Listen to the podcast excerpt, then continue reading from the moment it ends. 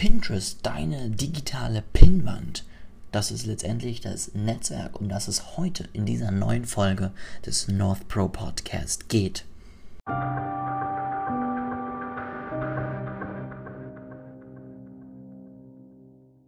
Ich muss anmoderieren, ich bin der Moderator.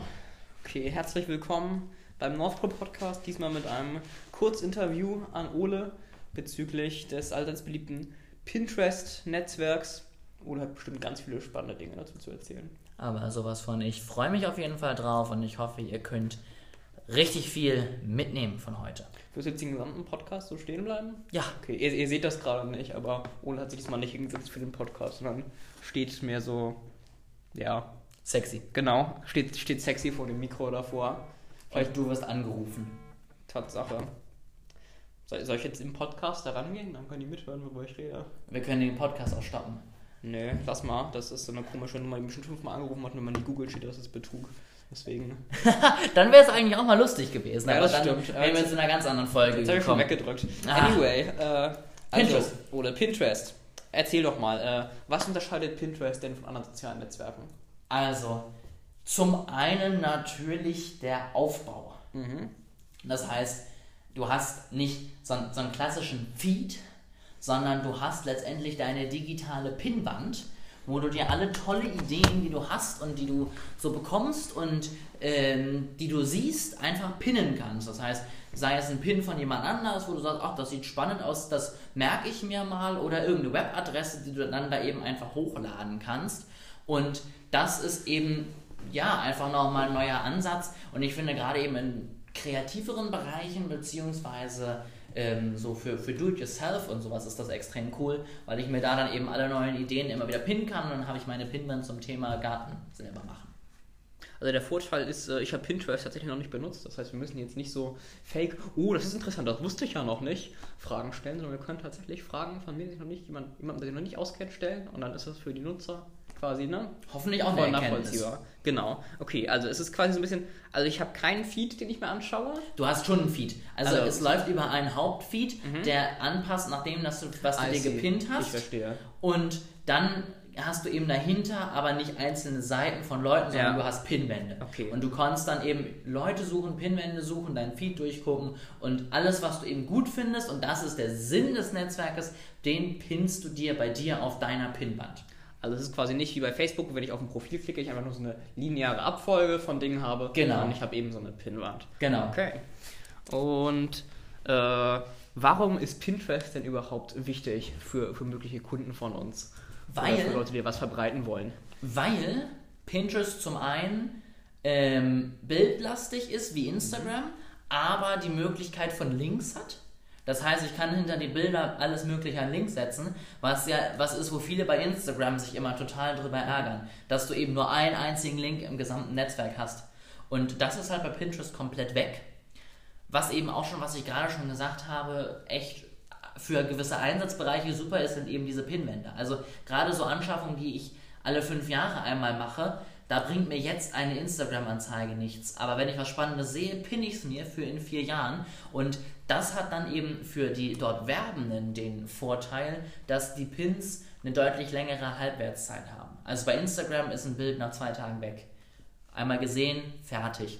Bei Pinterest siehst du, dass die, der Return da draus tatsächlich erst nach einem halben Jahr richtig losgeht. Klar, bei einer Pinwand kann man sich Dinge einfach langfristiger nochmal anschauen. Genau, da kann ich mir eine, eine Küche pinnen und wenn ich dann irgendwann ausziehe und umziehe oder eine neue Küche brauche, dann weiß ich, ich habe eine Pinnwand dazu. Du scheinst dich auf jeden Fall schon mal ganz gut auszukennen. Dann nehme ich an, du hast auch selber einen Pinterest-Account.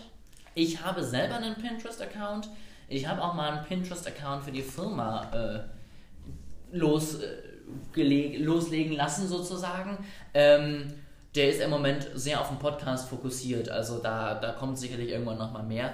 Mein eigener Pinterest-Account ähm, ist sehr auf meine Glutenintoleranz ausgelegt, weil es unglaublich geile äh, Rezepte da gibt, die ich mir dann eben merken kann und so, dass ich mir dann immer mein glutenfreies Brot backen kann und sowas. Oder du beantwortest meine Fragen, bevor ich sie stellen kann. Ich wollte gerade fragen, wie denn deine persönliche Pinwand da aussieht. Genau, also meine persönliche Pinnwand sieht eben zum einen aus Rezepte, ganz viel glutenfrei und ähm, einfach so Kochrezepte, die ich mal irgendwo gefunden habe, weil ich das extrem cool finde und ähm, Krawattenknoten. Ein Krawattenknoten. Ja, es gibt, also ich habe eine Business-Pinwand, wo ich alle Ideen zum Thema Business gepinnt habe. Da sind auch irgendwelche tollen Dinge, wie mache ich meinen erfolgreichen Online-Store in fünf Schritten.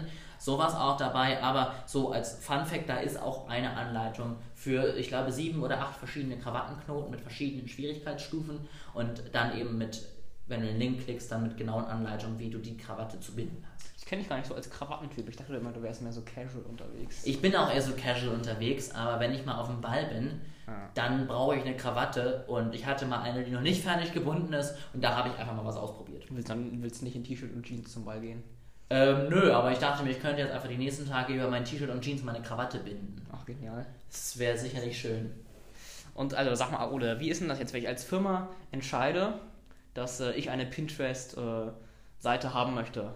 Zum Beispiel, um neue Kunden damit zu generieren, weil ich mir Vorteile daraus verspreche. Was wäre denn ein möglicher Anbieter, wo man sich äh, das erstellen lassen könnte? Oh, das ist aber eine ganz spannende Frage, Janik. Also, da gibt es sicherlich ganz, ganz viele Anbieter. Da gibt es ja auch in Social Media mal ganz viel Fake News. Also, wenn ich einen Anbieter wirklich empfehlen kann, dann ist das eigentlich North Pro Consulting. Ähm, die gehen dann nämlich sehr strategisch ran, überlegen sich erstmal, was überhaupt sinnvoll ist für Pinterest, weil man kann nicht einfach alles von Instagram dann auch gleich bei Pinterest posten, sondern da muss schon Strategie dahinter und dann setzen die das auch gleich mit dir um und ich glaube, das wäre so der Anbieter, den ich empfehlen würde. Und wenn ich jetzt meine Pinterest-Seite von denen erstellen lassen will, was, wo, was, was wäre mein erster Schritt? An wen müsste ich mich wenden, um loszulegen? Also, da gibt es 5000 verschiedene Einfalltore, wie man natürlich jetzt zu mir kommen könnte. Ähm, also, als einfachstes ist natürlich über unsere Website einfach mal vorbeischauen, Erstgespräch. northproconsulting.com Jetzt hätte ich doch gesagt, jetzt mach mal halblang Ich wollte auch mal was sagen. Okay, Northpro, ne, hat er gesagt. Consulting und so. Ähm, also einfach auf die Website ein Erstgespräch vereinbaren, da reden wir dann darüber. Ähm, sonst, wenn ihr uns auf Instagram oder Facebook folgt, könnt ihr uns auch da eine Nachricht im Messenger schicken. Wenn ihr uns noch nicht auf Instagram oder Facebook folgt oder auf Pinterest, dann macht das jetzt natürlich. Und das ist, das sind die Wege. Hast du noch abschließende Worte für unsere Zuschauer? Ähm, ich glaube einfach, dass Pinterest, um es auch nochmal so abschließend zu sagen, eine wirklich coole Sache sein kann, wenn man hochwertigen und längerfristigen Content verbreiten möchte, der eben für Instagram zu schade wäre, auf Facebook ignoriert werden würde, aber es kein Video ist, was man auf YouTube hochlädt.